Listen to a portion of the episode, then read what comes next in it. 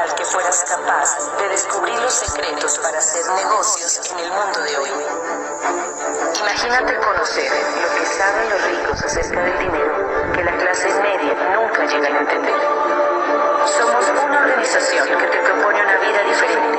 Creemos en el emprendimiento y el desarrollo humano a través de una educación real para el mundo de hoy. No elegimos a los más entrenados, entrenamos a los elegidos. Eh, el, tema es muy simple, vamos a estar basados en, Hay un señor que se llama Roberto Kiyosaki, que hizo un libro el que se llama Padre Rico, Padre Pobre. Este, ha hecho varios libros y ha creado mucha polémica en los Estados Unidos. Imagínate, su primer libro se llamó, se llamó No vaya a la escuela, hágase rico. Imagínate la polémica, ¿no? O sea, no vaya a la escuela y hágase rico. Y después hizo este, este otro libro, que yo cada vez que paso por el aeropuerto y veo los más vendidos, siempre aparece este libro ha creado una polémica, es una persona que se hizo millonaria este, a la edad de los 47 años, muy joven, este, consiguió su libertad. Vamos a hablar un poquito de los temas de él y ahí le, metimos este, pues otras, otras corrientes, otras filosofías, con lo cual la práctica queda muy bien enriquecida. Así que vamos a hablar de alguien que juega en la, práctica. Eh, él dice esto, él dice el 98% de la población mundial es pobre y el 2% es rica.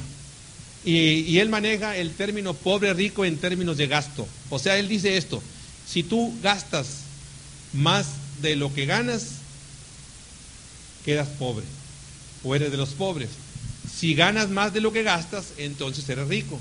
No viene en función de ingreso, porque mucha gente cree que, bueno, si yo gano 50 mil o 100 mil dólares al año, soy rico. No, no, no. Si gastas más de 100 mil dólares al año, eres pobre en términos de que yo saque. ¿Está bien?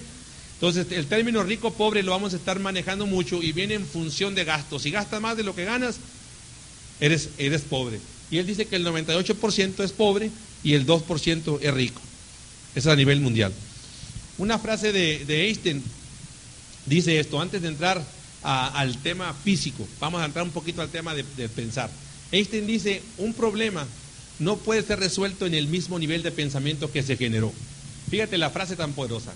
Si hoy tienes una situación actual, ya sea de matrimonio, ya sea financiera, ya sea de relaciones, ya sea de amistad, la, situación que tengas, piensa en esto. Ese problema no puede ser resuelto en el mismo nivel de pensamiento que se creó. Tienes un problema, tienes un nivel de pensamiento. ¿Quieres resolver este problema? ¿Qué tienes que hacer? Cambiar tu forma de pensar. La mayoría de la gente quiere resolver su problema siendo la misma persona que ha sido en los últimos 10, 15 años. Y eso no puede ser. Obviamente tenemos que entender la frase de lo, que, dice Einstein. Un problema no puede ser resuelto. Si hoy estás quebrado y tienes deudas y estás gastando más de lo que ganas y eres pobre, tienes una situación. ¿Quieres resolver esta situación? Vas a tener que cambiar tus formas de pensar. Cambiando tus formas de, de pensar, cambias tu forma de sentir. Al cambiar tu forma de sentir, cambias tu forma, tu, tu, tu actuar. Y al cambiar tu actuar, cambias eventualmente tus resultados. Hay una definición, eh, ayer me habló una hermana y, quejándose de... ¿Ustedes conocen gente que se queja todos los días del dinero? Sí, muy, personalmente, íntimamente. Bueno, mi hermana se estaba quejando. Y le digo, definición, ¿sabe? Le digo, ¿qué es definición de locura? Sí, me dijo, estar loco. Y le digo, no, definición de locura, le digo, es seguir haciendo lo mismo esperando tener resultados diferentes. es una locura. Y la mayoría de la gente quiere resolver su situación financiera haciendo exactamente lo mismo, se convierte en una locura. Así que esta noche, entiende esa frase, locura es seguir haciendo lo mismo esperando resultados diferentes. Esta práctica trae un servicio y trae una razón del por qué la práctica, que, que en el medio de la práctica vas a ir entendiendo el por qué, la razón.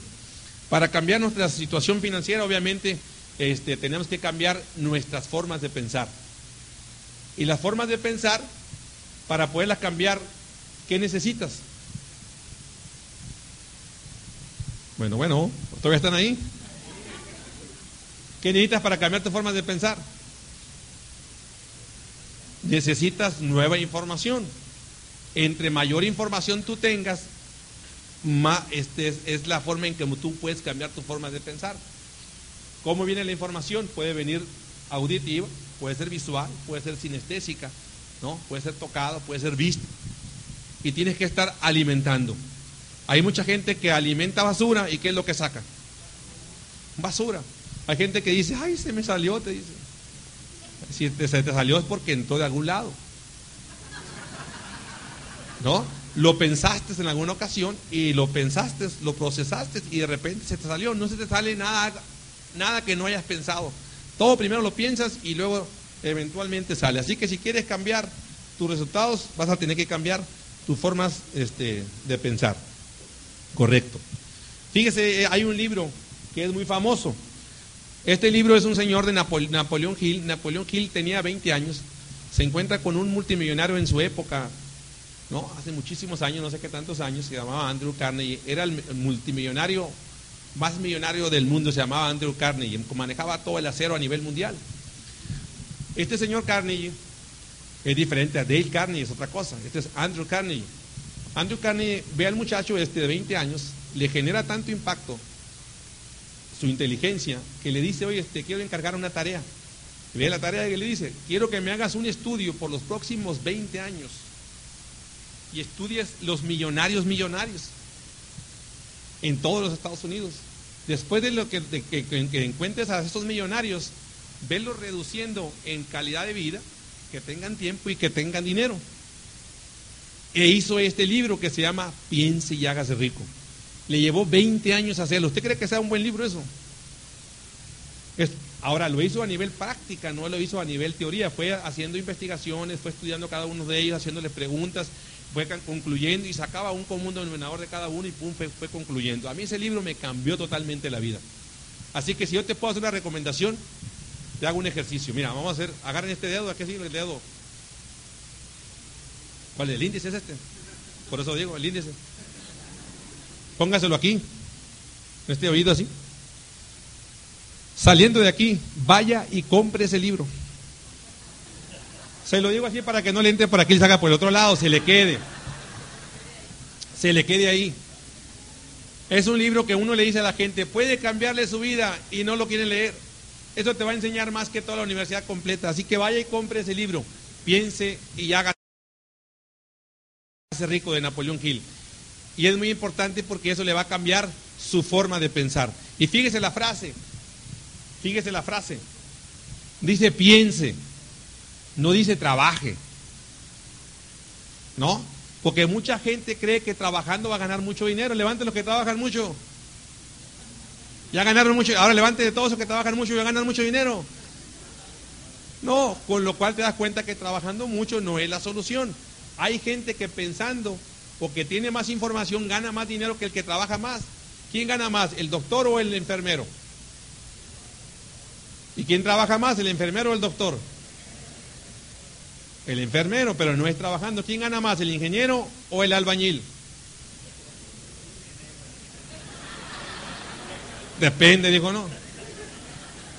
Hay ingenieros que entran a la cuchara, dijo. ¿Y eso a qué se debe? A información.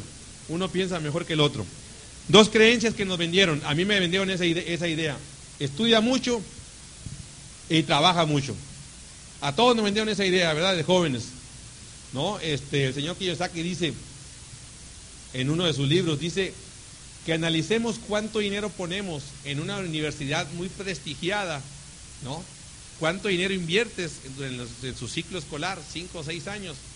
Y, concluye al final de eso, de, eso de, pensar, concluye si realmente vale la pena gastar tanto dinero en una persona. Dice, ¿no sería mejor y, no sería ideal agarrar ese dinero? es una pregunta, ¿no? ¿No sería mejor el dinero que invierte en una universidad muy prestigiada, agarrar todo ese dinero y hacer un negocio? Y meterlo a la práctica. Porque al final de cuentas él dice que en, las universidades te van a enseñar siempre a que trabajes para otro. Esa es la meta de cualquier persona. Terminar una carrera, irnos a pedir trabajo y no nos damos cuenta que ese fue mi, yo soy ingeniero civil, el primer enfrentamiento a la vida fue darme cuenta que había mucha oferta y había muy poca demanda. ¿Y ya se dieron cuenta de eso? Y es muy triste ver cuánto profesionista existe que no cumple, este, que no llega a sus expectativas. Mira, para que tengas una idea más o menos, el 88% de los profesionistas trabajan en algo de lo cual no estudiaron. Pues, pues, es grueso el fallo, ¿no? Es como para ponerte afuera de una universidad. No entren, no entren, ni se metan, ¿para qué? No va a haber chamba. Muchas horas de estudio y luego te das cuenta que tienes que bajarte tu precio porque hay... ¿Cómo se rigen los precios en el mercado? Oferta y demanda. Si hay mucho profesionista, ¿qué pasa con el sueldo de los profesionistas? Se baja, ¿no? Y a veces no alcanza. Así que esa idea que nos vendieron de estudia mucho y trabaja mucho, bueno, son ideas, creencias erróneas. ¿Se acuerdan cuando eran jóvenes? Uh. ¿Cuáles eran sus sueños?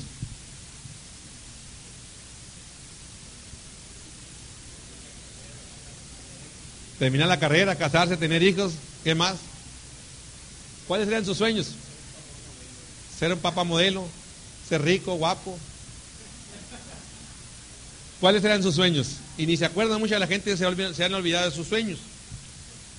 ¿Eh? Viajar. ¿Qué más? Poner un negocio. ¿Cuáles eran sus sueños cuando estaban jóvenes? O están jóvenes, ¿no? Más pequeños. ¿Qué pasó con sus sueños? ¿Dónde los dejaron? ¿En dónde se perdieron? Se perdieron en el camino. Mira, déjame te doy una explicación rápida. El ser humano tiene dos hemisferios, el izquierdo y el derecho. Ay, qué descubrimiento me vas a decir, ¿no? Esos dos hemisferios están unidos cuando naces. A través del tiempo empiezas a crecer y te empiezan a bombardear con negativos. Y empiezas a ver a tu alrededor gente que no empieza a no consigue sus sueños, empiezas a voltear a los lados, te empiezan a, decir que tú nunca vas a ser rico o que no vas a tener las suficientes cosas que tiene la vida y de repente esos sueños se cortan y se desconectan el lado izquierdo con el lado derecho, que una parte es lógica y la otra parte es soñadora. Y llega un punto en que dices tú, no, no, no, pues para qué pienso en sueños, mejor me pongo a trabajar. ¿No? Y todos creemos en la frase o en la teoría de, de aquel señor que dijo, ve para creer. ¿Sí se acuerdan quién dijo eso? Santo Tomás dijo, ver para creer. Y se olvidaron de un, de un principio básico que todo en la mente funciona dos veces. Primero tiene que ser pensado. Antes de que se manifieste físicamente, primero tiene que pensarlo. Y la idea de esta noche es que, eh, obviamente podamos no, no, quitar las creencias o quitar las etiquetas del pasado, porque es muy difícil en una noche, pero sí que se haga consciente de la toma de una toma de decisiones. A mí en este tipo de pláticas me dijeron, con esta plática tu vida puede cambiar. Yo estaba sentado y dije, ay, ¿cómo con una plática mi vida puede cambiar? No, efectivamente no cambió con la plática, sino con la decisión que se tomó en la plática. Primero lo que tiene que entender es que todas las cosas antes de que se manifiesten físicamente, primero tiene que pensarlas y después se ejecutan. Si usted quiere ser rico, lo tiene que pensar, ¿sí o no? Bueno, lo tiene que pensar, primero tiene que pensar y visualizar en su mente. Yo me acuerdo de, joven tener un maestro, jugaba básquetbol, y el maestro me etiquetó desde muy joven. Jugaba en el eh, jugábamos en el sol, en las canchas, y, cada vez que me metía, me gritaba, cierra la mazorca. Y a mí me molestaba el sol y hacía así, pues, y me gritaba, cierra la mazorca, cierra la mazorca, y me etiquetó como que mi mazorca era muy fea. Resulta que lo que tenía más bonito era mi mazorca, pues. Y mucho tiempo, ese maestro, pues, yo empecé a ser así muy introvertido y me empecé a bloquear y mi mazorca la empecé a cerrar. Hasta que me di cuenta que, era muy importante sonreír. Yo no sé qué etiqueta tú tengas, pero todo el mundo tenemos una etiqueta. Y cuando estábamos jóvenes, quizás quisimos ser ricos. Yo compraba mi cachito del el sorteo ese del Tecnológico Sonora y me sentaba en la parte de atrás a soñar pensando, ¿y qué tal si me saco el sorteito este? ¿Qué voy a hacer? ¿Me voy a comprar la, la casa? ¿La vendo? Ya la hice. ¿Alguien ha pensado alguna vez sacarse la lotería? Como una solución, ¿verdad? Los sueños esos. Te pasan las estadísticas, dicen que es más fácil que te caiga un rayo en la misma esquina tres veces a que te saque la lotería, así que olvídate esos sueños. Esos son, son fantasías. El sueño lleva un verbo pegadito que se llama actuar. si no, de lo contrario, se convierte en una fantasía. Si tú estás soñando en algo, está muy bien que sueñes en algo, pero tienes que tener un plan de acción para conseguir ese, ese algo que tú quieres. Por eso, recuerda qué era lo que tú tenías, qué era lo que querías, Pero ahora piensa en un plan de acción que te pueda llevar a eso que tú, que tú, que tú siempre has querido. Correcto. Ahora, la vida te hará lo que tú le pides. Ahí me voy a otro segundo libro. Hay un libro que se llama El Factor Aladino. El Factor Aladino está basado en solamente pedir.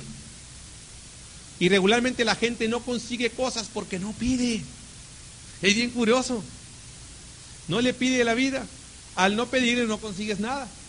Y un secreto este, eh, eh, de las personas de éxito es que saben pedir. Llegan a un hotel, piden descuento. Llegan a un lado, piden un descuento. Llegan acá y pum, están pidiendo constantemente la vida. Imagínate yo como ingeniero civil, que fui crecido con matemáticas y con física y donde rompí mis, mis, mis, mis partes soñadoras con mi parte lógica. Y me empiezan a decir que tengo que pedir. Obviamente al principio no creí, pero resulta que empecé a crecer en, en, este, en este tipo de educación empecé a fortalecer mi parte soñadora, empecé a pedir, empecé a creer que podía conseguir las cosas, me empezaron a, suceder cada vez que creía, me empecé a emocionar y seguía pidiendo. Pues oye, tiene, tiene sentido esto, hay que pedir. Entonces empecé a pedir, empecé a pedir y empecé a pedir y cada entre más pedía más más, más me emocionaba. Ahora soy un pedidor natural. Todas las mañanas amanezco pidiendo algo. Y créeme una cosa, se te conceden muchas de las cosas que tú pides. La gente no consigue más cosas porque no pide. La vida te hará lo que tú le pidas.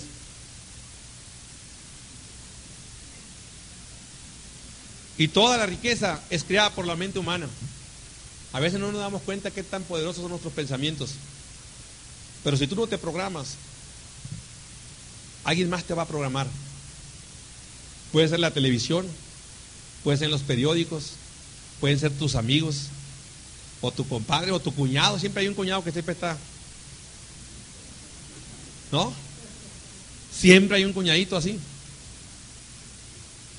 Si tú no te programas, alguien más te va a programar. Así que es muy importante que empieces a programarte. Imagínate que llegara alguien a tu casa y te pintara las alfombras, te rayara todos los sillones, te rayara todas las paredes. ¿Qué le hicieras? ¿Eh? Lo sacas, ¿no? Y hay gente que me dice, lo saco a patadas. Pero ¿qué pasa cuando llega alguien a ti a tirarte basura? ¿Qué haces con él? Y lo aceptamos. A veces la gente viene a quejarse, a criticarte, a burlarse, a quejarse de otro y lo aceptamos. Nos quedamos callados y aguantamos toda la basura y nos gusta el chisme y empezamos a recibir todo. Eso es cuando alguien llega. Ahora, ¿qué pasa cuando tú mismo te tiras basura. Está más peor, dijo el indio, ¿no? Digo, se ves en el pizarrón, te ves en el espejo y dices, ay, soy un bruto, así soy pobre, toda la vida me voy a quedar. Y empiezas a echarte tú mismo leña, ¿qué te haces? No nos agarramos a patadas. Toda la riqueza es creada por la mente humana. Todo antes de que se manifieste físicamente, primero tiene que ser pensado. Después de pensado, se puede crear. ¿Sí están de acuerdo? Este salón alguien lo pensó. Todo sucede dos veces. Primero se piensa y luego se ejecuta. Cuando te casaste, a lo mejor no pensaste, pero tuviste que haber pensado. es que ni la pensé, me dijo un amigo. Bueno, hay que pensarla primero. por eso son los problemas. Me agarraron dormido. Para tener éxito, obviamente, hay que conocer las leyes del éxito. Para tener éxito hay que conocer las leyes del éxito. Para ser un buen abogado, obviamente, hay que conocer las leyes de derecho. Para ser un buen contador, las leyes contables. Para este, etcétera. Quieres ser un buen doctor, vas a tener que estudiar medicina. Quieres estudiar una especialidad, vas a tener que especializarte en eso. Si quieres aprender de nutrición, tendrás que aprender de nutrición y ser experto en, en nutrición. Pero ¿qué pasa para ser rico?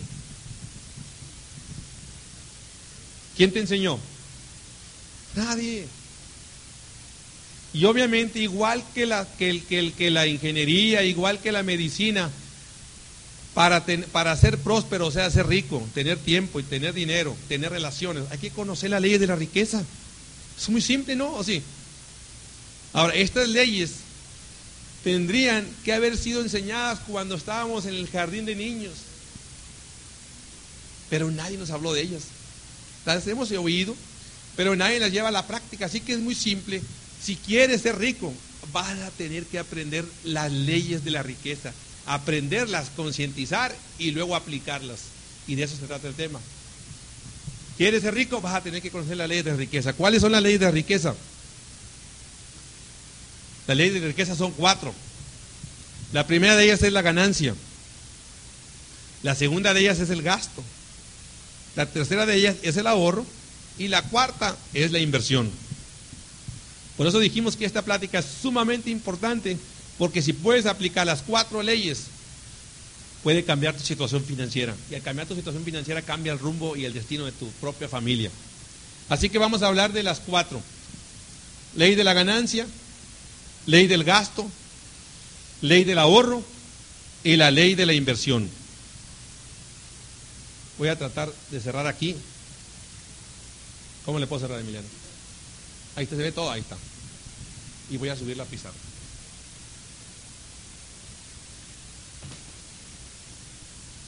Vamos a hablar este, eh, eh, de la ley de la ganancia. Ustedes saben cómo se gana el dinero, me imagino. ¿Sí o no? Bueno, el señor Kiyosaki divide en el, en el libro Padre Rico, Padre Pobre, divide en cuatro cuadrantes, que fue la forma más simple de especificar la ley de la ganancia y cómo se gana el dinero. El, eh, eh, en el Padre Rico, Padre Pobre, especifica los cuatro cuadrantes de flujo de dinero, se llama. Tuvo tanto éxito ese libro y el tema quedó incompleto que hizo entonces otro segundo libro que se llama Los cuadrantes del flujo de dinero, especificado ya dirigido a los cuatro cuadrantes. Para mí, en lo personal es el mejor libro que hay, los cuatro cuadrantes. Necesitas leer primero el Padre Rico y luego te vas a los cuatro cuadrantes y ahí te puedes este, eh, entretener un buen rato y entender los cuatro cuadrantes. Si puedes entender esto, vas a entender muchas cosas. Él divide los cuatro cuadrantes. La primera de ellas dice que es que hay empleados. Dice que hay autoempleados, dueños de negocios e inversiones. Las cuatro formas de ganar dinero. Empleados. Levanten la mano que sean empleados. O hay muchos, ¿no? No es malo ser empleado, es gacho, pero no es malo. El problema del empleo es que el empleo, el empleado cree que puede conseguir su libertad a través del empleo. Y eso es lo malo. Y te voy a explicar por qué. El empleado genera un ingreso que se llama ingreso lineal. El ingreso lineal quiere decir que cuando tú entras a trabajar, tienes un ingreso que va así, lineal. Y tú sabes que las necesidades a través de la, de la vida de las personas, las necesidades, los hijos van creciendo, la familia va creciendo, las necesidades van aumentando y la inflación va aumentando, con lo cual el poder adquisitivo del empleado siempre se va perdiendo. ¿Y están de acuerdo o no? Si digo algo que no esté congruente, bueno, podemos este, detenernos y platicarlo regularmente. Y yo lucho mucho con la congruencia. Y, estoy luchando contra eso. Así que el empleado siempre tendrá ese problema de que estará flat y siempre la inflación estará creciendo, aunque digan que no hay inflación, existe una inflación y se va perdiendo el poder adquisitivo. ¿Están de acuerdo o no? Sí, el empleado maneja un concepto. Estos, de, estos del lado izquierdo nada más tienen, nada más tienen tiempo manejan un concepto, voy a manejar dos lados, lado izquierdo y lado derecho. Y los del lado derecho, los dueños de negocios e inversiones, manejan un concepto que se llama dinero. Los del lado izquierdo, el empleado regularmente le apuesta a un concepto que se llama seguridad. Y la seguridad es un cuento que nos han venido diciendo. ¿Usted cree que haya un empleado que tenga seguro su empleo? ¿Verdad que es un cuento? Hoy las empresas se fusionan, recortan personal con la mano en la cintura. Tecnología llega, recorta gente. Si eres mayor de 40 años, peligro de extinción. Gente joven, profesionista, demasiada oferta, así con lo cual te pueden sustituir con la mano en la cintura. Mucha tecnología llegando a las empresas, sustituyendo gente. Entre más alto estés en la escala corporativa, o sea, entre mejor empleo tengas, más riesgo tienes. Porque el día que te recorten va a ser muy difícil volver a sustituir tu empleo. Así que ojo, si eres de los que está como el lado del lado izquierdo como empleado. La lucha es precisamente en sacar a la gente de ese de, de esa dependencia. Ya no existe seguridad. Llega un muchacho a pedir a un aumento con su jefe. Le dice, oye, jefecito, fíjese que me acabo de, este, después de luna de miel, va con su jefe. Y le dice, me acabo de este, recién casar y, pues quisiera ver si, si me pudiera dar un aumento, mis necesidades aumentaron y, pues ya somos dos en casa. Y el, y el patrón le dice, pues que este, pues está muy bien, y dice, ¿cómo te caerían unos 1.500, 2.000 dólares mensuales de extra al mes? Oiga, patrón, me parece muy bien, es sensacional. Y luego le dice el patrón, oye, ¿cómo le caería este? Pues que le pusiéramos una oficina aparte y una secretaria afuera, para que la secretaria le, bajara un poquito la carga de su trabajo. No, patrón, me parece magnífico. Y le ponemos una computadora a la secretaria para que le ayude a contestar el teléfono y todo eso. No, no, no, me parece muy bien.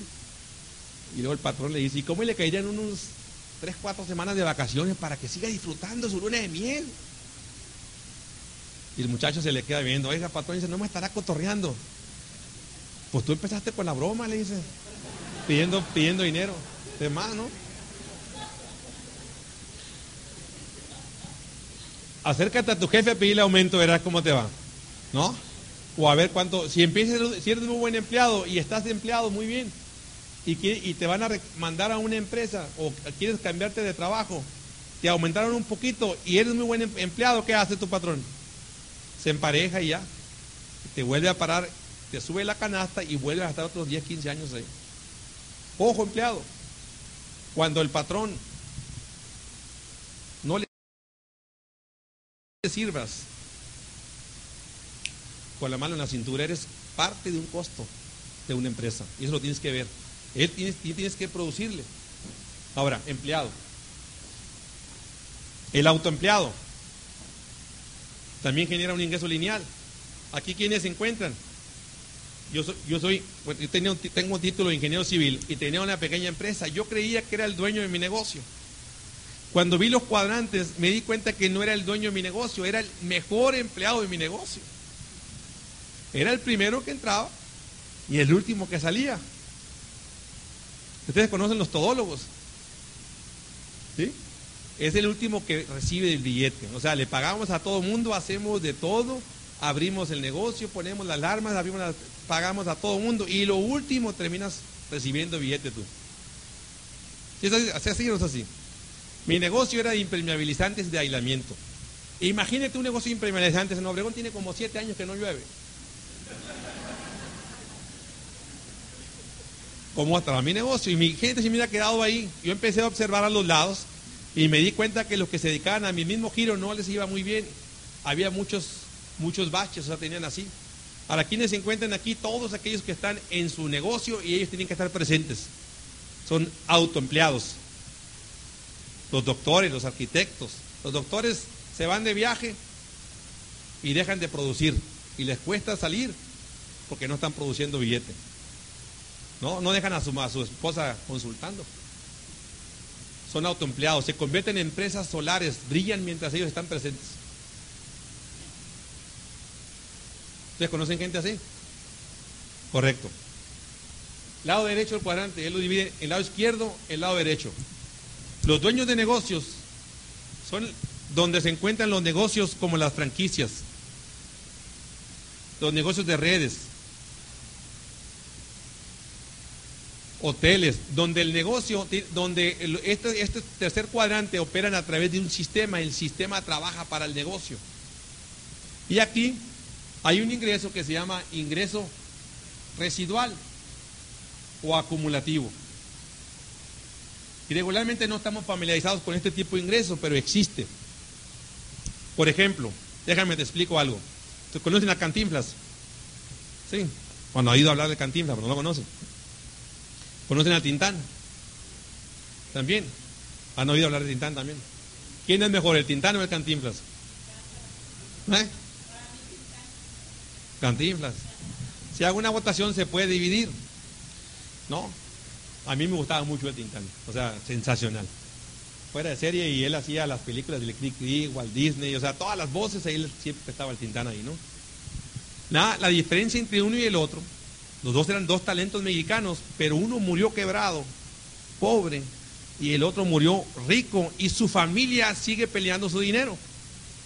Se andan peleando todavía por su dinero. La diferencia es que uno, el, el Cantinflas, tuvo un buen coach o un buen agente que le, cuando firmó su contrato, firmó un contrato que se llama por ingresos residuales o acumulados. De tal forma que si él moría y se seguían saliendo películas del Cantinflas, su familia podía seguir recibiendo dinero. Y el Tintán era como tú y como yo, digo, no, no, no, a mí dando, dando y dando palomita volando, película que haga, película que me pagas. No futurió, con lo cual el Tintán murió quebrado y el otro murió. 102 talentos. ¿Sí me entendiste la diferencia? Las franquicias, el mejor negocio de la franquicia no está en vender la franquicia, sino la franquicia opera a través de ingresos residuales. Si tienen 100 franquicias y cada una le paga un 10% de residuales, sin hacer nada están ganando billete, solamente por vender un sistema. ¿Están de acuerdo o no?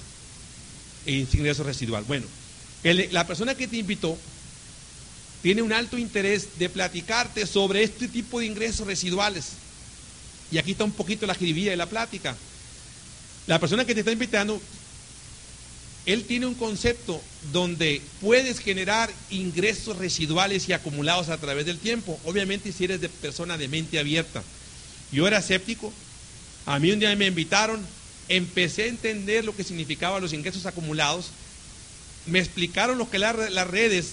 Pagué por ver, dije, voy a ir a abrir como un buen empresario, a ver nuevas opciones y empecé a entender lo que significaba ingresos acumulados. Yo sabía que lo ganaban los artistas, los que hacían libros. Yo dijo, soy guapo, pero no artista. Dije yo, no, o sea que no puedo llegar a muy lejos. Cuando me explicaron que yo podía ganar eso, y eso fue lo que más me atrapó, la idea de un día en el futuro poder ganar ingresos residuales y acumulados, de tal forma que pueda ir a través del tiempo, ir creciendo ese ingreso. Y ahí fue donde yo me emocioné. Así que pregúntele a la persona que te invitó que te explique más sobre el negocio de redes. Si eres los que está escéptico, ábrete a nuevas opciones. El mundo está cambiando. Hay nueva tecnología, nuevas formas de hacer negocio y creemos que solamente ingresos lineales existen. No, hay este tipo de ingresos. Y no necesitas ser artista para poderlo ganar, necesitas ser inteligente, abrirte a nuevas opciones. Y luego el tercer, el cuarto ingreso, es un ingreso que son las que te generan las, las inversiones. Este ingreso se llama ingreso pasivo. Ingreso pasivo. El ingreso pasivo regularmente viene de fondos, fondos de inversión o viene de, propiedades, de activos que te generen dinero, locales, renta, este, edificios, terrenos, donde tú pones el billete y ese, y ese billete te empieza a producir flujo de efectivo. Uno de los libros que yo estoy leyendo a mí me gusta mucho que yo saque por el sentido de su lógica. Él se llama el de las inversiones. En las inversiones él te dice, haz negocio siempre y cuando te genere flujo de efectivo. No importa en cuánto tiempo recuperes tu dinero, tu, tu retorno de inversión. Y él habla mucho de este ingreso pasivo. Con lo cual, yo una vez fui empleado, no me gustó, porque el patrón que yo tenía me hice empleado de confianza y entre más confianza me tenía, más trabajo me daba. Yo decía, para confiancita este, no me gustó me tenía bien limitado. Entré autoempleado. Toda la noche salía preguntándome, bueno, que no habrá otra cosa más que trabajar. Y así fue diseñada la vida, para eso estudié. O sea, de entrar el primero, de entrar al último, salir y nunca saber cuándo voy a rayar. Y empecé yo a cuestionarme y decir, bueno, tiene que haber otra cosa diferente. Entré en lo que se llama la trampa del empleo de mi trabajo, generar ingresos, gastármelo a mi trabajo. Hay gente que todavía tiene que hace este ciclo, trabajar, generar ingresos, gastárselo, volver a trabajar. Ahí está en ese ciclo. Hay gente que todavía dice, yo tengo 20 años de experiencia y no se han dado cuenta que es el mismo año repetido 20 veces. Van y vienen a su trabajo, entran en una rutina constante, ya van solos, su carro se va solo a donde van. Y somos seres de hábitos. Cuando, cuando cuando yo me decidimos casar mi esposa y yo, salía de mi trabajo y créeme lo que te voy a decir, agarraba para rumbo a la casa de mi mamá. Cuando iba llegando, hoy si ya estoy casado, me tengo que ir a mi casa. Solo el carro se iba a la casa de mi mamá, seres de hábitos. Ley de la ganancia. Ingreso pasivo. ¿Cuál ingreso crees que sea mejor? ¿Lo del lado izquierdo o lo del lado derecho? ¿Cuál es el mejor? Los del lado derecho. ¿De en qué lado te encuentras tú? ¿Del lado izquierdo o del lado derecho? Izquierdo. Ahora, si tú eres que está aquí y nada más tienes tiempo y regularmente un común denominador de los del lado izquierdo, regularmente es un concepto que se llaman deudas. ¿No? Deudas, están endeudados. Viven pensando a cómo le van a pagar al vecino. Y los del lado de acá tienen tiempo y tienen dinero y se la pasan bien. La pregunta que hace el Kiyosaki dice, ¿cómo le va a hacer una persona del cuadrante del lado izquierdo para brincarse el cuadrante del lado derecho? ¿Cómo le puede hacer si nada más tiene tiempo y no tiene dinero? Y lo que quiere es tener dinero, pero para estar de este lado ocupas dinero. ¿Cómo le haces? ¿Mm? Pensando y tomando decisiones. Él dice esto, eso lo dice en su libro del flujo efectivo. Dice, para una persona ordinaria, como tú y como yo, con ganas de querer salir adelante, con ganas de vivir, la única forma es empezar a hacer una transición del lado izquierdo al lado derecho. Los del lado derecho piensan diferente a los del lado izquierdo. Estos están pensando de una manera, estos están pensando de una manera, tienen otro tipo de educación. Y él dice, si quieres cambiar tu forma de pensar y la esencia natural, vas a tener que hacer una transición de aquí a acá. Y él dice, asóciate con alguien que ya tenga el billete. Y tú pones el tiempo. Y, y existe eso, existe, créalo o no lo crea. Hay empresas que ya ponen el billete, ponen el capital, ponen todo el riesgo, ponen toda la administración y tú pones una parte. Para esta parte de entrar a este proceso empiezas a cambiar, a hacer una transición. Parte de tu tiempo libre lo empiezas a aprovechar, empiezas a trabajar aquí, sigues tu empleo, sigues tu autoempleo y empiezas a generar otro tipo de ingreso que es acumulado, que empieza de poquito en poquito, empieza a crecer, te genera flujo de efectivo, de tal forma que tarde o que temprano puedes caer aquí. Yo estuve aquí, no me gustó, porque se repetía. Aquí empecé a cuestionarme. Empecé a caer aquí a generar flujo de efectivo. Llegó un punto en que ese flujo de efectivo me empezó a servir para pagar mis deudas.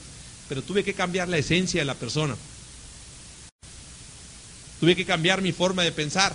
Me empecé a educar de una manera diferente. Y ahora ya estoy en este cuadrante. Me olvidé de esto. Me olvidé de esto. No son buenos. Empecé a generar dinero aquí y empecé a invertir acá. De tal forma que ahora tengo ingreso acumulado, ingreso residual y luego tengo un ingreso pasivo, donde eso me permite disfrutar la vida un poquito mejor. ¿Te suena bien eso? Así que acércate a la persona y este que te explique un poquito sobre, sobre cómo puedes brincarte a este cuadrante. La persona que te invitó tiene un alto interés de platicar contigo. Bueno, me voy a ir rápido. Es la ley de la ganancia. Las cuatro formas de ganar es del lado izquierdo al lado derecho. Las voy a pasar rápido. Empleado, autoempleo.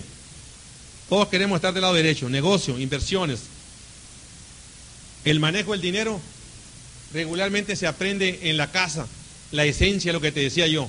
Si tu casa son todos empleados, quieres salir a ser empleado. Si tu papá es doctor, todos queremos ser doctores, autoempleados. Si es dueño de negocios, dice el dicho que si el dinero lo repartiéramos entre todo el mundo, dice que en cuatro o cinco años el dinero quedaría en las mismas manos. ¿A qué se debe? Es la esencia. La persona que no tiene una educación va a empezar a gastar. Por eso tenemos que cambiar nuestra forma de, pensar. Bueno, empleado. Son las, este, las características. Siempre serás dependiente, motivado por la seguridad. Paz, paz, paz, paz. Peligros de este, mayores de 40 años en peligro.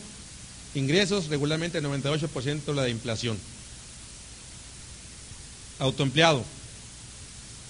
Su jefe regularmente es el cliente y los compromisos. A mí me dice, Inge, ¿y quién es, mi, quién es el, le pregunto yo, quién es el jefe de aquí? Me dice, no, pues usted, Inge. No, le digo, el jefe es el cliente, el cliente manda. El cliente me dice cuándo tengo que venir. Si es así, no es así. Si tú eres los que tiene una tienda, ¿quién manda en tu tienda? El cliente, él pone el horario. Si es en Navidad, él te lo pone. Por eso tienes que abrir muy noche. Cuando hay más flujo de gente, cuando quieres tener abierto. Si es así, no es así. Tienes un restaurante, no lo abres en la madrugada, ¿verdad? Lo abres cuando hay flujo de gente. El cliente manda. Los negocios están sujetos a imprevistos, dispuestos a arriesgar, ocupas billete, se desarrollan con sistema. Se requiere capital, los socios inversionistas. La idea del tercer cuadrante es que haya un sistema que opere por ti. Por ejemplo, los bancos. Bueno, fuera que desapareciera el banquero y se acabara la cuenta, la cuenta que debe, ¿no? Pero no, hay un sistema que opera a través del banco. La clave está en los sistemas. Te permiten tiempo y dinero. Inversiones motivados por la libertad, tiempo, dinero a largo plazo, el dinero trabaja para ellos. Bueno. ¿Están emocionados?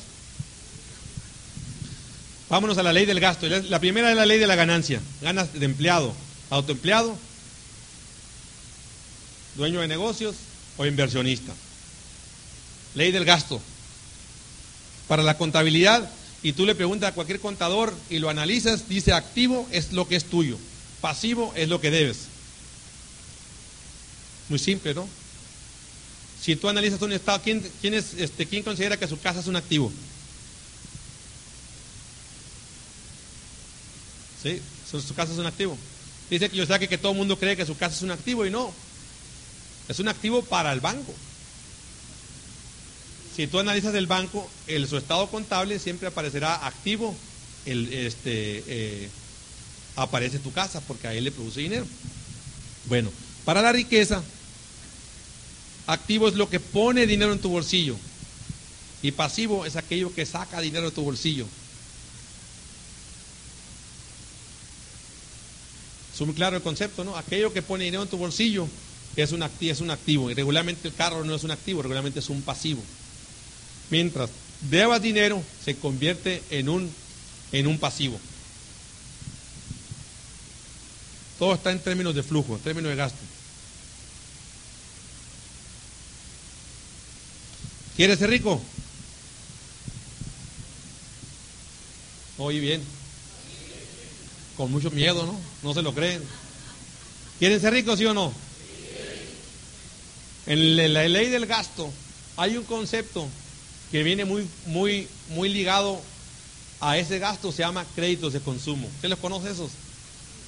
La mayoría de la gente está quebrada porque siempre está pensando en cómo pedir prestado y enfoca su solución a mecanismos de crédito.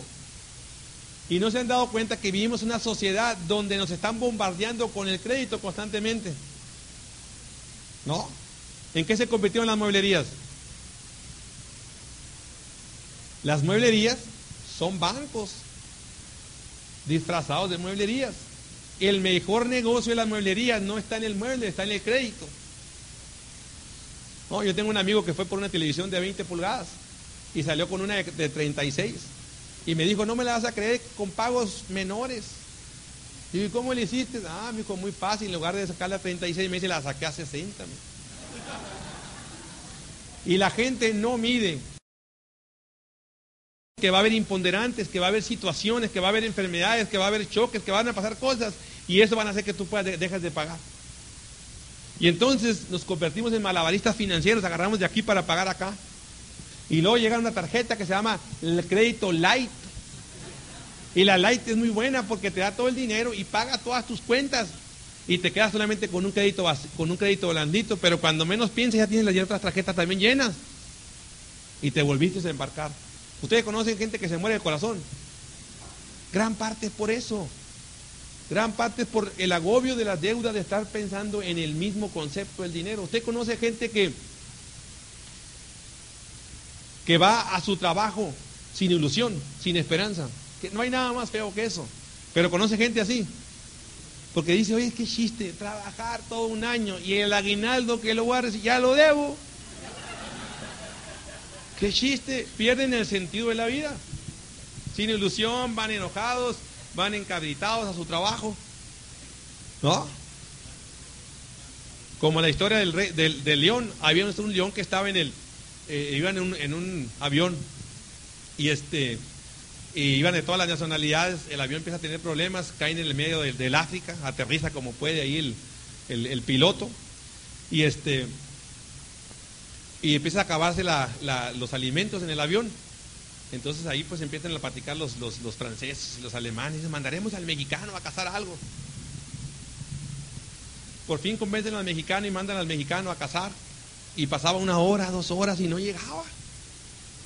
Y empieza este, a gritar el mexicano, abra la puerta, abra la puerta. Y detrás de él venía un león grandísimo.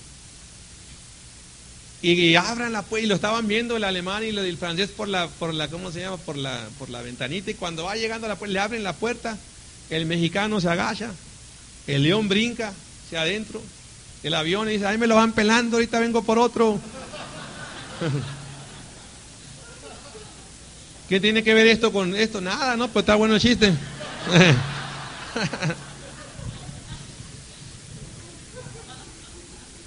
Lo que tiene que ver es que cuando la gente está agobiada de deudas, le hace muy bien en la cara al patrón, se la pasa muy bien haciéndole cuidados al patrón, quedando bien con él, pero llegan a la casa a tirarle el león a su familia y le piden para unos tenis los hijos y el, papá empieza a renegar y empieza a quejarse de todas las situaciones y le empiezan a pedir para la escuela y se empieza a quejar.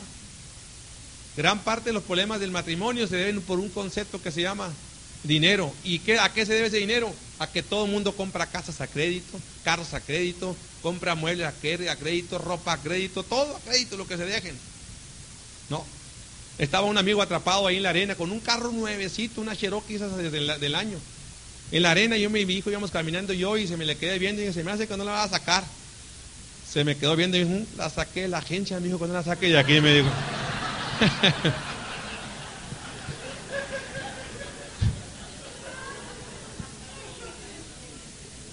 Y así está todo a crédito, ¿no? Le digo, ¿ahora qué vas a hacer? Le digo, en diciembre, ¿a dónde vas a ir?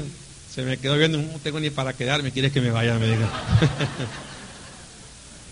Ahí está la mayoría de la gente. ¿A qué se debe? Se debe a un concepto de crédito de consumo. Mira, te paso lo último, último tip de crédito. Fíjate cómo le están apostando. Ustedes han visto del HSBC que si tú compras con tu tarjeta, te van a regresar el 5% en efectivo. Está bien, ¿no? Está bien, porque... Y tú dices, bueno, ¿y cómo le hace el, el, HSBC para ganar dinero sobre eso? Cuando al comercio quizás le cobren un 3 o un 4%, a ti te pagan un 5, ellos salen perdiendo el 1% o el 2% en, algunos, en algunas tiendas. ¿Dónde está el secreto? El secreto está en que ya saben que el 98% no va a pagar el total. Y en la primera cargada de intereses ahí te vas a molar. El 96% de los tarjetavientes solamente pagan los mínimos. Y al pagar los mínimos hay un interés compuesto que en la primera de comisiones se, se, completan contigo. Así que ellos le están apostando a que tú no le vas a pagar. Fíjate. Y ahí va uno a comprar, pues oiga, me van a dar 5%, y cuando menos pienso. Ya me embarqué. Le están apostando a eso y mucha gente se embarca con eso. Créeme, créeme eso que te estoy, que te estoy diciendo. Así que si tú quieres ser rico, primera cosa que tienes que ver es tarjetas de crédito. Ver, a ver, créditos de consumo. ¿Son buenos son malos? Empieza a analizarlos, elimínalos de tu vida. Créditos de consumo. ¿Quieres? Estamos hablando de la ley del gasto. Y ahí las mujeres entran, juegan un papel importante. No la voy a atacar porque luego me pero sí juegan un papel importante en la ley del gasto. La mujer maneja el, billete en su casa. Si la mujer gasta de más, no, yo a mi esposa la tuve que controlar. Ahorita puedo hablar de no está. La tuve que controlar. Le gustaba comprar en abonos y un día tenía el jardinero y le empezó a pagar al jardinero todas sus, ¿cómo se llama? Le, compraba al, al, jardinero le compraba plantas y compraba y le pagaba cada semana o cada 15 días. Bueno, ¿por cuánto le debes al jardinero? Ya págale todo, o sea, ¿por qué tanto estarle pagando de poquito en poquito? Pues págale. Bueno, pues le terminé de pagar y a los dos meses el jardinero empezó a llegar otra vez. Digo, ¿pero qué pasó con el jardinero? Ah, amigo, pues como no le debía, lo volví a sacar fiado otra vez. Es muy fácil volverse a embarcar. ¿No? Créditos de consumo, ley del gasto, elimínalo. Ya hablamos de la primera cosa, ley de la ganancia. De mi novia. Siempre pongo ese y se me despiertan muy rápido todos los que estaban durmiendo. O los que no veían ven, ven mucho. Ahora, hay un crédito. Yo crecí en esta educación, cero créditos. Pero después entendí.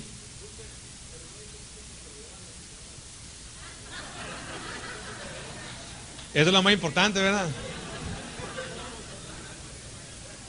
Después platicamos, cambió cómo la controla. Eh. Eso es hora que todavía no puedo, dijo un amigo. Ese es un tema aparte, eso, es un tema. Eh, es otra ponencia eso. Cuando vienen de Tucson, no sé si las han visto ahí, ¿no? ¿Dónde es la última parada? En el Walmart de Nogales, ahí lo que quede. Ahí lo que hiciste de O en la Cinderella, esa tienda que está ahí, unos zapatitos. Lo, ya me quedan unos cuantos dólares. El chiste es acabar con el dinero, lo que traiga, ¿me entiendes? Qué raro, dice, mi tarjeta ya no pasa, me presta la tuya, dice.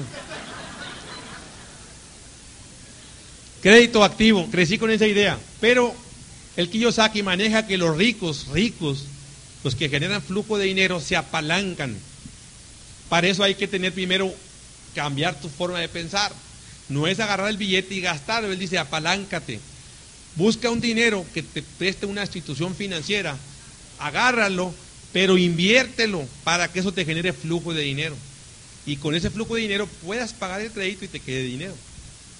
Yo compro un terreno, armo unos locales, pido prestado al banco y del banco empiezo, hago los locales, de lo que me pagan, le pago al banco y me sobra un dinero. Se llama apalancamiento. Ahora llegó el flujo de dinero suficiente, como me digo, ¿y qué tal si yo soy el banco? Bueno, pues ahora le pago al banco y el flujo de dinero es para mí. ¿No? Pero empecé a apalancarme y es una forma de crecer rápido. Ahora, de aquí hay que separar las necesidades de los deseos. En los supers y en las tiendas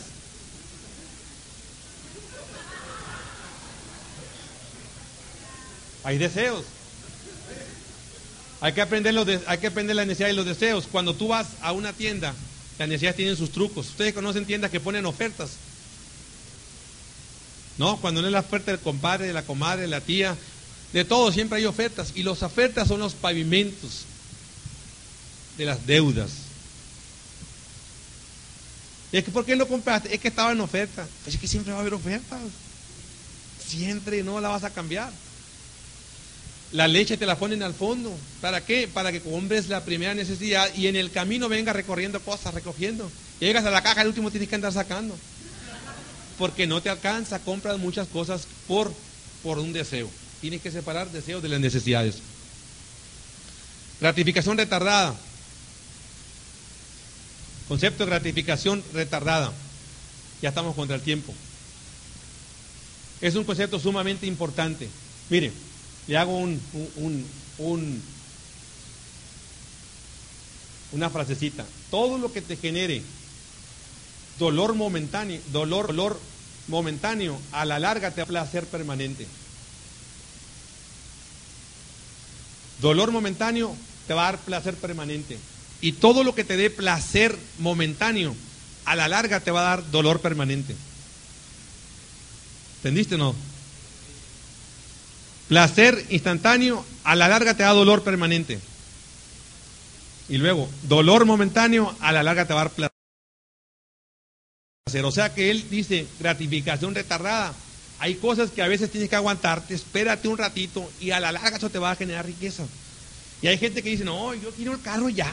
Oye, pero es que le debe a todo el mundo. No, no, pero es que lo quiero ya. Quieren inmediatamente las cosas. Vivimos en el mundo del instantáneo. Y eso ya lo saben. Mira, ustedes conocen un, despertador que se llama alarma. Todo el mundo tiene una en su casa. Es el ejemplo más claro. Ponemos el despertador a las 6 de la mañana. Suena. te empieza a despertar, te alarma. Imagínate eso por 20 años con la alarma esa ahí. Funde el cerebro de cualquiera, pero ahí la gente lo pone. Lo pones a las 6 de la mañana. Y luego el y tú dices, ay, estoy muy a gusto, más en época de invierno. Y, y el botón, hay un botón que se llama... Y dices tú, 5 minutos más. Y aplastas el botón. Eso es dolor. Eso es placer instantáneo. A los cinco minutos vuelta a el despertador al 2 por 1 otra vez. Hay gente que dice otra vez el snooze y le aplasta otro cinco y eso te echa a perder todo el día. Placer instantáneo, dolor permanente. Así que si suena el despertador, levántate, acuérdate de, de, de, este, de este axioma. Inmediatamente.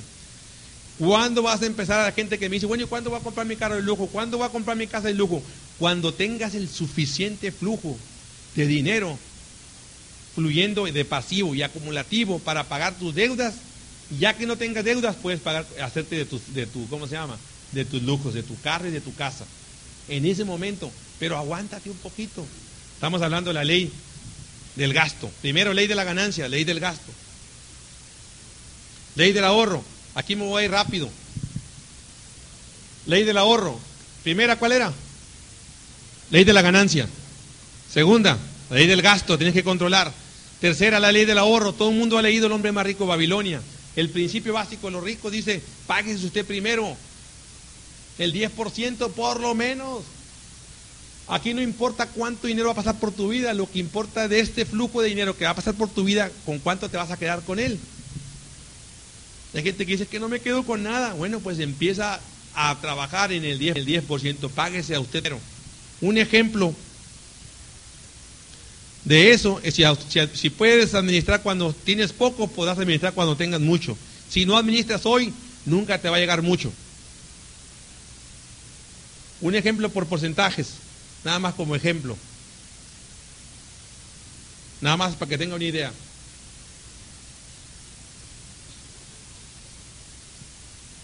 Ahorro 10%, 20% de deudas, regalo 10%. Si gana 10 mil pesos, divídalo de esa manera, 10% siempre ahorro. Si puede, ser, si puede ser más, mejor. ¿Está bien?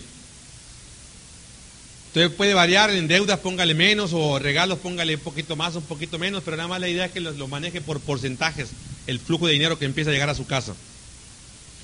Esa es la ley. La ley del, del ahorro. Y si fallas en esto, en planificar, Estás planificando fallar. Hay mucha gente que no quiere sentarse a sacar números. Y es uno de los mayores errores, no presupuestar, no decir, a ver, ¿en qué estamos gastando? Mire, vaya a su casa y escriba todo lo que gasta.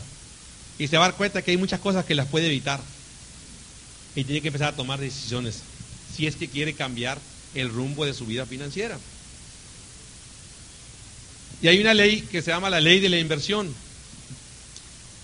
y que dice la ley de la inversión es la semilla del dinero es el dinero, ¿sí? Los ricos cada vez se hacen más, cada vez se hacen más ricos. ¿A qué se debe? Se debe a que han cambiado su forma de pensar. Y el dinero llama dinero, el tiempo llama al tiempo.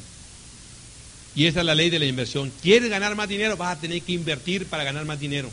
Si no tienes dinero, pues entonces nunca podrás. Si no estás ahorrando y no estás invirtiendo, va a ser muy difícil que el dinero llegue hacia ti.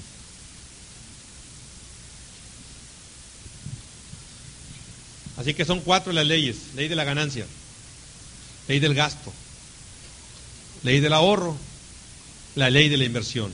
La tuviste que haber aprendido. Y con esta última frase terminamos la primera parte que dice ser pobre o ser rico es una decisión. Y escuche bien la frase. Ser pobre o ser rico es una decisión. Y estar quebrado es un estado temporal. Estar quebrado es un estado, y la pobreza es permanente. Así que si puedes cambiar tu forma de pensar y tomas decisiones, vas a poder ser rico. Si tú eres de los que quieren seguir usando la tarjeta de crédito, pagando los mínimos, consumiendo y comprándole a la falluquera y pidiendo prestado, resolviendo el problema a través del crédito, está bien. Es tu decisión. Vas a ser eternamente pobre por el resto de tu vida. Si quieres estar del, lado, del, otro lado del cuadrante, vas a tener que tomar decisiones, eliminar tarjetas de crédito, usarlo solamente como un mecanismo de compra. Evitar, este, evitar comprar a consumo, empezar a ahorrar una parte de lo que ganas, empezar a ver cómo puedes generar flujo de efectivo para poder salir de, de tu situación, cambiar tu forma de pensar. Y si puedes cambiar tu forma de pensar, eventualmente podrás entonces ser rico. Así que ser rico o ser pobre es una decisión que cada quien toma. Y esa viene siendo la idea. A partir de hoy quizás te puedas quejar de lo que quieras, pero no te puedes quejar si no, si no manejas los cuatro principios y no los internalizas, no puedes decir que no tuviste por lo menos una práctica de conciencia. Decir, oye, sí es cierto. Sigo gastando, seré pobre. Sigo pidiendo prestado, voy a ser pobre. Quiero cambiarme y ser del lado, del lado de acá. Necesito generar ingresos residuales, tener otro tipo de ingreso. Y poco a poco, a través del tiempo, va a ir cambiando tu forma, tu, este, tu estilo financiero. Llévese esta frase, ser rico o ser pobre es una decisión. Si empieza a aplicar los cuatro principios de la riqueza, podemos entonces mañana encontrarnos y decir, oye, ¿sabes qué? Yo ya soy parte de ese 2%, ahora ya somos el 3%, porque somos un gran volumen. Yo entendí ese principio, empecé a hacer tarjetas de crédito, las que ocupaba nada más, empecé a cambiar mi vida financiera y yo te puedo decir que tengo un estilo de vida, un estilo de vida que es envidiable. Gracias a que un día tomé una decisión y espero que esta noche tú estés tomando una decisión. Acércate a la persona que te invitó, dile, ¿sabes qué? Necesito platicar contigo, explícame más qué hay de fondo detrás de todo esto y, este, y, siéntate. Y mañana, pasado, ya hablaremos más específicamente del concepto de negocio en el cual estamos involucrados. Y este y el primer concepto que te voy a manejar es un concepto de que manejan los orientales del ser, hacer y tener. Eh, el ser, hacer y tener, el mayor, el mayor problema de los occidentales es que todos queremos tener, o todos queremos ser ricos, pero pero no queremos aprender y no queremos cambiar en el ser. Y aquí, pues, este, eh, eh, esta es una frase muy poderosa, el ser, hacer y tener, y cada quien la tiene que internalizar. Te tienes que convencer tú mismo de los conceptos en el ser. Si te internalizas los conceptos, no vas a tener problemas en el hacer. Y como consecuencia, entonces, será rico y podrás tener. La mayoría de la gente es que no se convence de que ser rico o ser pobre es una decisión y quieren seguir usando su tarjeta de crédito. ¿sí? Es convencerse y concientizar en el ser. La gente que no deja, la gente que no ha dejado de fumar, sabe que el cigarro le hace daño, pero no se ha convencido en el ser. Con lo cual tiene problemas en el hacer y, los resultados pues cada quien los tiene. A mí no, no me puedes convencer de no hacer ejercicio. Entiendo los beneficios, entiendo el estar bien, entiendo el oxigenarse, el estar en un estado metabólico perfecto. Por eso hago ejercicio en el ser. No tengo problemas en el hacer, pero estoy convencido. Y te tienes que convencer tú mismo de que el concepto de ser rico, te tienes que convencer tú en el ser. Dice, oye, sí es cierto, es un principio básico de ser, hacer y tener. El que tiene problemas en el hacer es porque no se ha convencido en el ser, en el fondo.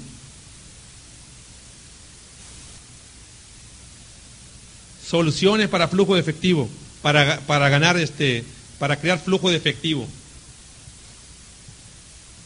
Primera cosa que tienes que entender, bajar tus gastos, es la primera cosa que tienes que entender. Hay gente que dice, oye, pues es que le apreté el cinturón hasta donde puedo.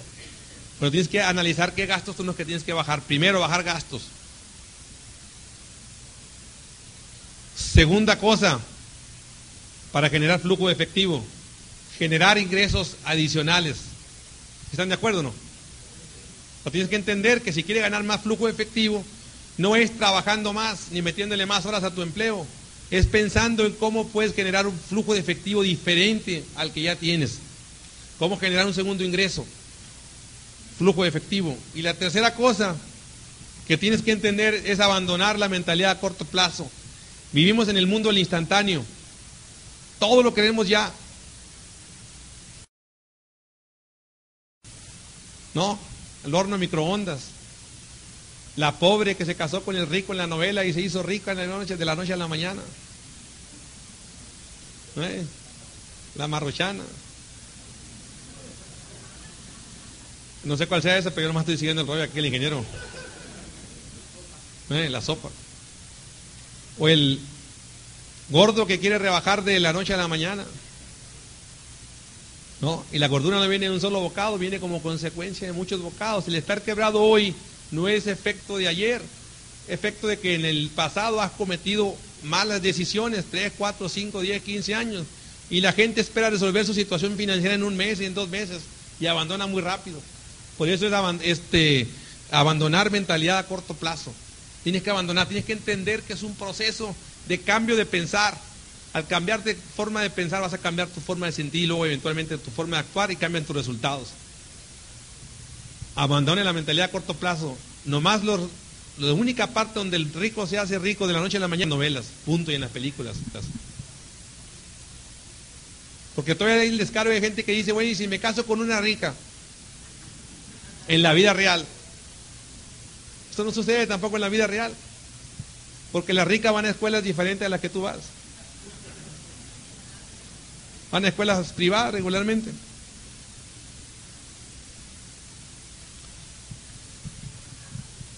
Postergación es la principal asesino de los sueños. La gente tarda en tomar decisiones y le va dando largas. La peor mentira es aquel que dice mañana me pongo de dieta o el lunes. Deja que entre el primero de abril. Significa cortar, ya, ya, hoy, dejar el pasado, decir, ¿sabes que Ya a partir de hoy. ¿Por qué a partir del lunes? Pues? ¿No?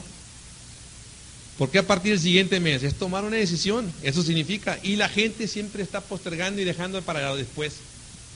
Ahí después, ahí después, ahí mañana, ahí el siguiente día, ahí el siguiente mes. Ni hace, ni cambia su forma de pensar, ni toma decisiones. Así que si hoy llegaste aquí, actúa, toma, toma tus propias decisiones. El mayor error que comete la gente, viene a la reunión, se va, mañana sigue siendo la misma persona, sigue viendo las mismas novelas, leyendo lo mismas, con los mismos amigos, y obviamente eso no puede cambiar, eso no cambia su estilo de vida. Creencias limitadoras. Ahora, todo lo que has olido, tocado, visto, se te han ido formando ciertas creencias a través de los años. Y el cerebro es un es una memoria, memoria que todo se va quedando y se va, como quien dice, rayando y se van formando ciertas creencias. Esas creencias regularmente fueron hechas por palabras y fueron repetidas tantas veces que llegaron a formalizarse en creencias. Las palabras se hicieron realidad. Y el concepto de rico pobre se maneja mucho en casa a través de las palabras. Te empiezan a programar y empiezan a formar creencias limitadoras que limitan. ¿Se acuerdan cuando el dinero, que, decían el dinero es sucio y malo? ¿Se acuerdan de eso? No? Se van a ir familiarizando con algunas de ellas. Obtener el dinero es bien difícil. Tú no sabes cuál era la plática en tu casa con tu papá. El dinero no crece en los árboles, ¿qué crees que lo hago? ¿O qué crees que lo... Tú ya sabes cuál es la palabra técnica, ¿no? Y empiezas a meterle a tu hijo, no, no, no pidas dinero. ¿Qué crees que el dinero qué? Si no soy máquina. Soy pobre pero honrado. Los ricos son unos ladrones. No me lo merezco. Yo no sirvo para hacer dinero. Y son creencias que mucha de la gente se han rayado tantas veces que se formalizaron. Paul Getty dice, el dinero viene en, en proporción directa a la autoimagen que tú tienes. ¿Quieres ganar más dinero? Vas a tener que cambiar tu autoimagen y tu autoestima. Y la autoestima y la autoimagen cambia a través de tres fuentes. Libros que lees, gente con la que te asocias y qué es lo que te está entrando en tu vida, las cintas que estás escuchando, los CDs que estás escuchando. Cambias tu autoimagen, cambias tus ingresos. Por eso es bien importante las creencias. Y las creencias se van haciendo realidad.